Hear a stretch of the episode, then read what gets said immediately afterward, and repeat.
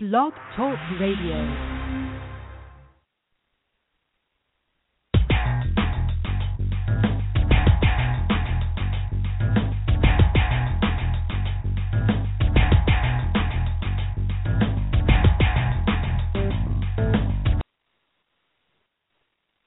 Good evening, radio listeners. I'm your engineer tonight. My name is Tyrone Lowe. Welcome to another segment of Spread the Word. And we have a good host tonight, a friend of mine that I've met, and also he has a powerful word. His name is W. Perry Alexander, and he's here to give you the word. And his topic tonight is called Finishing Well. And here he is, W. Perry Alexander. Praise God from whom all blessings flow. I am, as the engineer said, Elder W. Perry Alexander from Macedonia Baptist Church of Charlotte, North Carolina, where my pastors are Dr. John H. Walker, uh, the overseer of the Western District, and Pastor Rosie Knight Walker. I bless God on today because I believe that we have a word to share with you tonight uh, that will propel you into the 2016 year and beyond. It's interesting to me because we have a word that comes from the Gospel of John in chapter number 19, and uh, it deals with the death of Jesus. As a matter of fact, it is one of Jesus's last seven words that he spoke from the cross.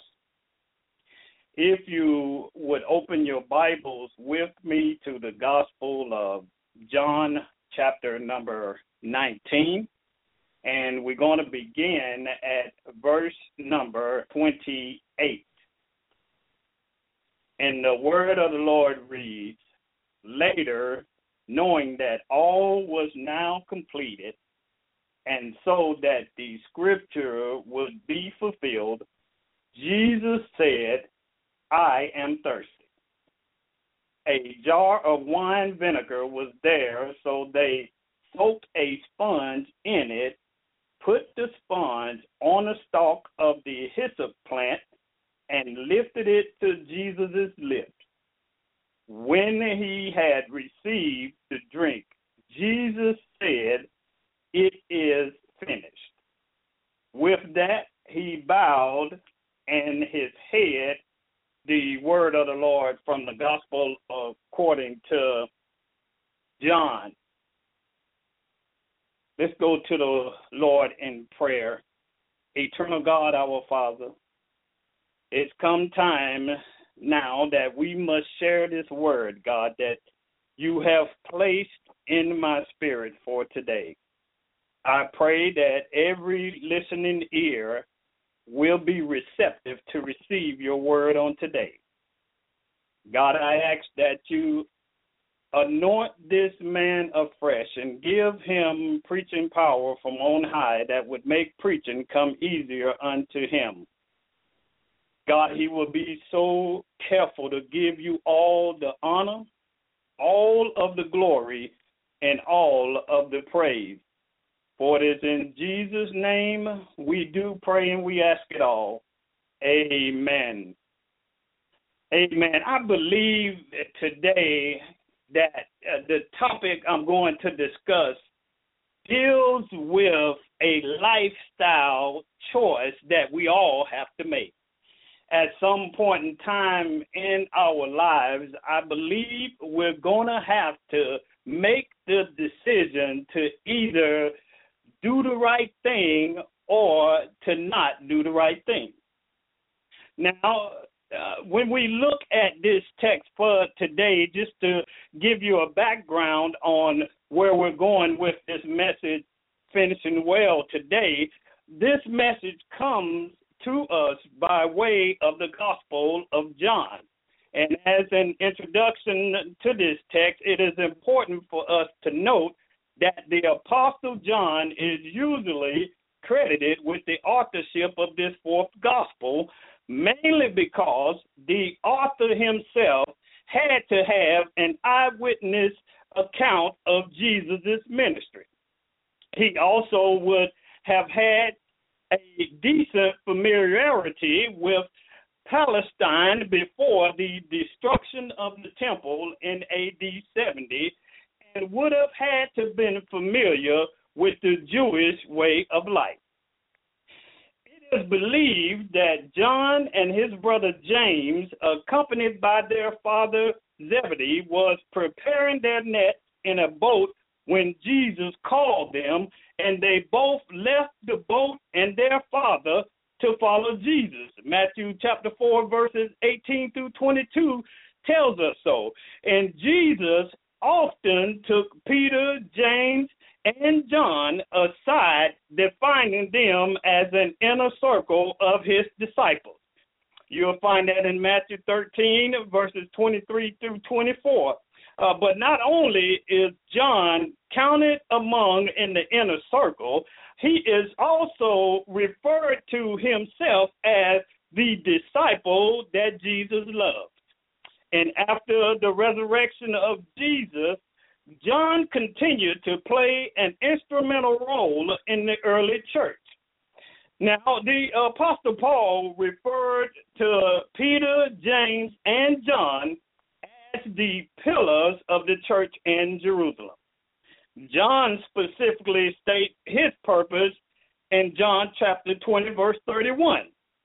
He says, uh, But these are written that you may believe that Jesus is the Christ, the Son of God, and that by believing you may have life in his name. Therefore, the purpose of John's gospel is to confirm and secure Christians in the faith. Uh, as for the themes and the theology of this book, John presents man as either belonging to one of two things darkness or the light. There is no between. You may have heard that uh, in the past, uh, I grew up in an AME Zion church, and in the past, we used to always hear the elders say, say to us, uh, "You either hot or you cold, baby. There's no in between. There's there's no middle because God don't like lukewarmness." So John has this same theme here in his book. He said, uh, "You either belong to the darkness or you belong to the light." Uh, so there is no in between. The darkness is associated with death, while the light is associated with life. This theme is developed throughout the gospel, but not only is this thing developed, uh, but the gospel of John also developed as a Christology that is unique for the other gospels. One of the overriding themes throughout the New Testament is that Jesus is the Messiah. Now, in presenting this, John's gospel also makes it clear that Jesus is God. In John chapter 1, verse 1, John plainly declares that in the beginning, Jesus, the Logos, was with God and was God. If you look in your Bible, I'm sure it'll read something similar to that, depending on your version. But throughout the gospel, many references are made to Jesus' deity. Most notably of these are John chapter 8, verses 57 through 58, where Jesus declares, Before Abraham was born, I am. Now, it is believed that Jesus is making reference to Exodus chapter 3, verse 14, where God refers to himself as I am, the one being who is existing. Is anybody still with me here? So, when it comes to describing the event of the text today, it doesn't get much better than the Gospel of John. in the text, you will find that Jesus is being crucified on Calvary's cross. And he's being done so in between two thieves. And in the midst of breathing his last breath, he makes a declarative statement that to me that really seemed unorthodox for someone in Jesus' current predicament to be making. Watch this now. You have been betrayed, you've been scourged, spit on, beaten up, crown of thorns put on your head, nails driven in your hands and feet, and yet, instead of coming down off the cross and handling the situation like you should, you stayed there and declared it is finished. Now, what did Jesus mean by saying this? What significance did this have for this to be one of the last words spoken to mankind before Joseph and Nicodemus comes and take him down off of the cross? Let's look at it briefly, if you will. Now, he says, it is finished, meaning that it has come to an end. We're vastly approaching the end of this 2015 year, and I just come to encourage somebody today that we need to prepare ourselves to finishing well. Now I know some things might occur through the year that you when you started out, uh, it, it might not have looked so bright. It might not have looked like it was on the right path. But somewhere along the way, you were able to kind of get back on the right road and begin to make things sort of mesh together. But I come to encourage you tonight that I can guarantee you that you can finish well. Now, uh, Jesus is at a point where he is at his death now. He's breathing his last on the cross. But he was determined to finish his life well. Look at this with me, if you will. Now, uh, Jesus is there. He's saying it is finished, meaning that something is coming to an end. Or something is about to come to a completion. Something is about to be used up. What is it that Jesus has finished? The question must be asked. The fulfillment of the scriptures. Look at it, if you will. He, he wants to fulfill the scriptures. That's what he wants to finish. In other words, he has lived out his life according to the scripture how his life was supposed to be from his birth until his death. What do you mean by that? What I mean is he was born into this world to be able to create a pathway for you and for I that we can live our lives in obedience to the will of God and orchestrating our life to flow through the truth of His word until we breathe our last breath. That's what I mean by we have to finish well. Now, uh, Jesus himself, he wanted to finish well. But what we must be careful of not overlooking here is, is how Jesus finished. He finished his life journey well. Brothers and sisters in Christ, he he was the one who came into this world and sin was placed on him, but the Bible tells us that there was no sin in him. So, in order for him to complete his mission and his life the way that God had orchestrated for it to go, he had to go to Calvary's cross. He had to be crucified, dead, and buried, and he had to go to a buried grave where three days later he would rise up with all power in his hand.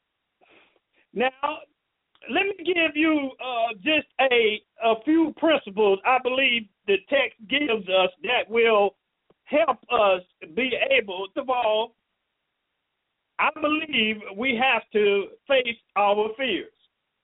But not only do we have to face our fears, but we have to face our fears with a God centered boldness. Now, what what do you mean by that? What do you mean, preacher? What? How am I going to face my fear with a God centered boldness? Well, if you go to the Garden of Gethsemane, you can recall Jesus is in the garden right before his capture, and he's seeing on his heavenly video screen, he's seeing this torture that he's about to endure by the hands of his captors. He's seeing a vivid picture of the torture that he's going to have to face, and he's crying out to God, and he's telling God, he's telling the Lord, if it be your will, take this cup from me. But one thing we have to be careful of is that he not only expressed that he wanted God to take the cup away, but he also faced it with a God centered boldness because he said, Nevertheless, if not your will, if not my will, but it's your will. So he understood that even though I got to face this fear that I'm dealing with in my mind, I know it's not my will. It's got to be God's will that's what's going to happen to me. So, what I'm saying to you today is that I know that you have some fearful thoughts out there in your mind. I know that there are some fearful roads that might be ahead of you, but I'm here to encourage you today that you got to face your fear with a God centered boldness. You got to keep God in the middle of all of your situations. That's what you got to do. First of all, you got to face your fear with a God centered boldness. But yet, and, and, and, and yet, number two, you got to trust God in the midst of your trials. Now, if we will, we can go to the earlier in, in chapter 19, we see Jesus is in the midst of a trial now, and he's standing before Pilate to be judged. And Jesus being questioned by Pilate, and he's he's being asked, uh, uh, "Are you uh, not trying to talk to me? Are you ignoring speaking to me, he he tells him that don't you know? Pilate is telling Jesus, don't you know I have the power to deliver you to be crucified? But watch this now. This is where the trust comes in the midst of the trial. Jesus says to Pilate, You would not have no power over me except it had been given to you from on high. In other words, uh, you won't have no power over me, Pilate, if God Himself would not allow it to be so. So, what I'm saying to you today is not only do you have to face your fears with a God centered boldness, but secondly, you got to trust God in the midst of the trial.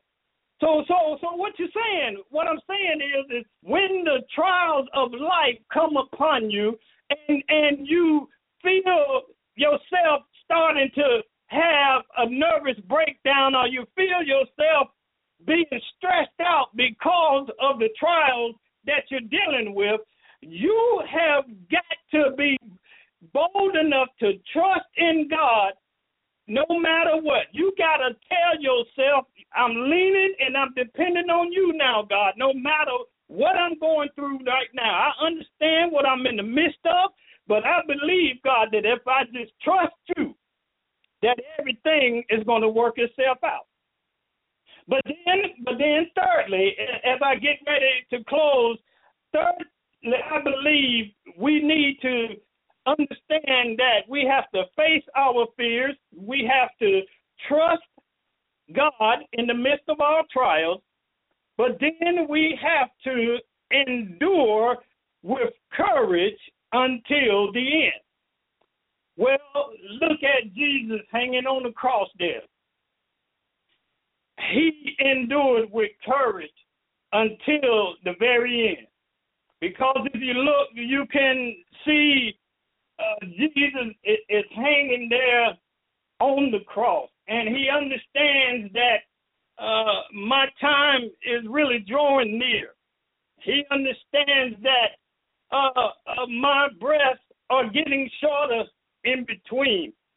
He knows that it won't be long before he has to turn and give up the ghost. But as I submit to you today that Jesus, he he endured with courage until the end. And if you want to finish well in your life uh, in this 2015 year, you're going to have to learn to face your fears with a God centered boldness. And you're going to have to trust in God in the midst of all of your trials. And you're going to have to learn to both give up your spiritual boldness and endure with courage until the end. Because it's just like Jesus said on the cross of Calvary. He said that it is now already finished. He understood that he had completed the scriptures now. And he knows that he had to go on and meet with his father. So when I say to you today that you must finish your life well, you got to do just as Jesus did uh, in the midst of the Garden of Gethsemane. You have to declare that it's not my will, uh, but your will that'll be done. And in your time of weakness, you're going to have to learn to lean and depend on Him. Why do you say that, preacher? Because He is my rock in a weary land. He is my shelter in the midst of my storm, and He is my battle axe in the midst of my battle. And all I know is He will, God will, He'll take care of you. Won't He do it for you? Yes, He will. I heard Him say, Lift up your head, all ye gates. Be ye lifted up, ye everlasting doors. King of glory, he shall,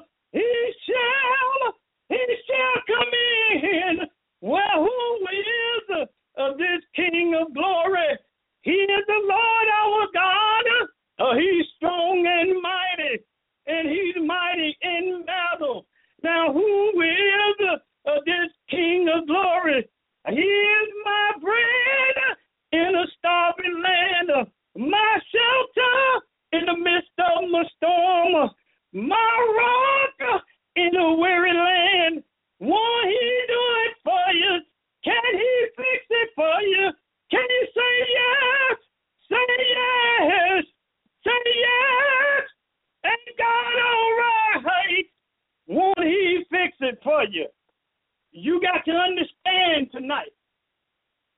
You have a chance to choose to finish your life well. Jesus had this same choice on Calvary's cross, and he chose to carry out his mission to the end. I don't know what God has called you forth to do in your life, but can I encourage you to make the choice to finish well. I know that you can do it. I know you can. If you just continue to trust in God, you continue to have that God centered boldness whenever you're facing your fears. And if you continue to endure with the strength that God has given you, believing that He will take you through. I believe it today, and I believe that God is going to do it for you, but you just got to lean and depend on Him. Wherever you are tonight, won't you stretch those hands towards the heaven? And Father, we thank you tonight for what you have shared and what you have given unto us. We thank you now, God, because we believe that it is all well now. We believe, God, that we can now go forth into this 2016 year believing, God, that we can finish our life well. We may not have started out the right way. We may have fallen off the track several times, God, but now we believe that we have an opportunity to finish well. So, God, I ask that you continue to seal this word upon the hearts of the hearers. And we will continue to trust in you. In Jesus' name we pray. Amen. Thank you, Elder Perry, for that awesome word. Spread the Word is actually broadcast live on Blog Talk Radio. Every week, we have different ministers and pastors and apostles. We thank you for listening in, and God bless you, and have a nice night.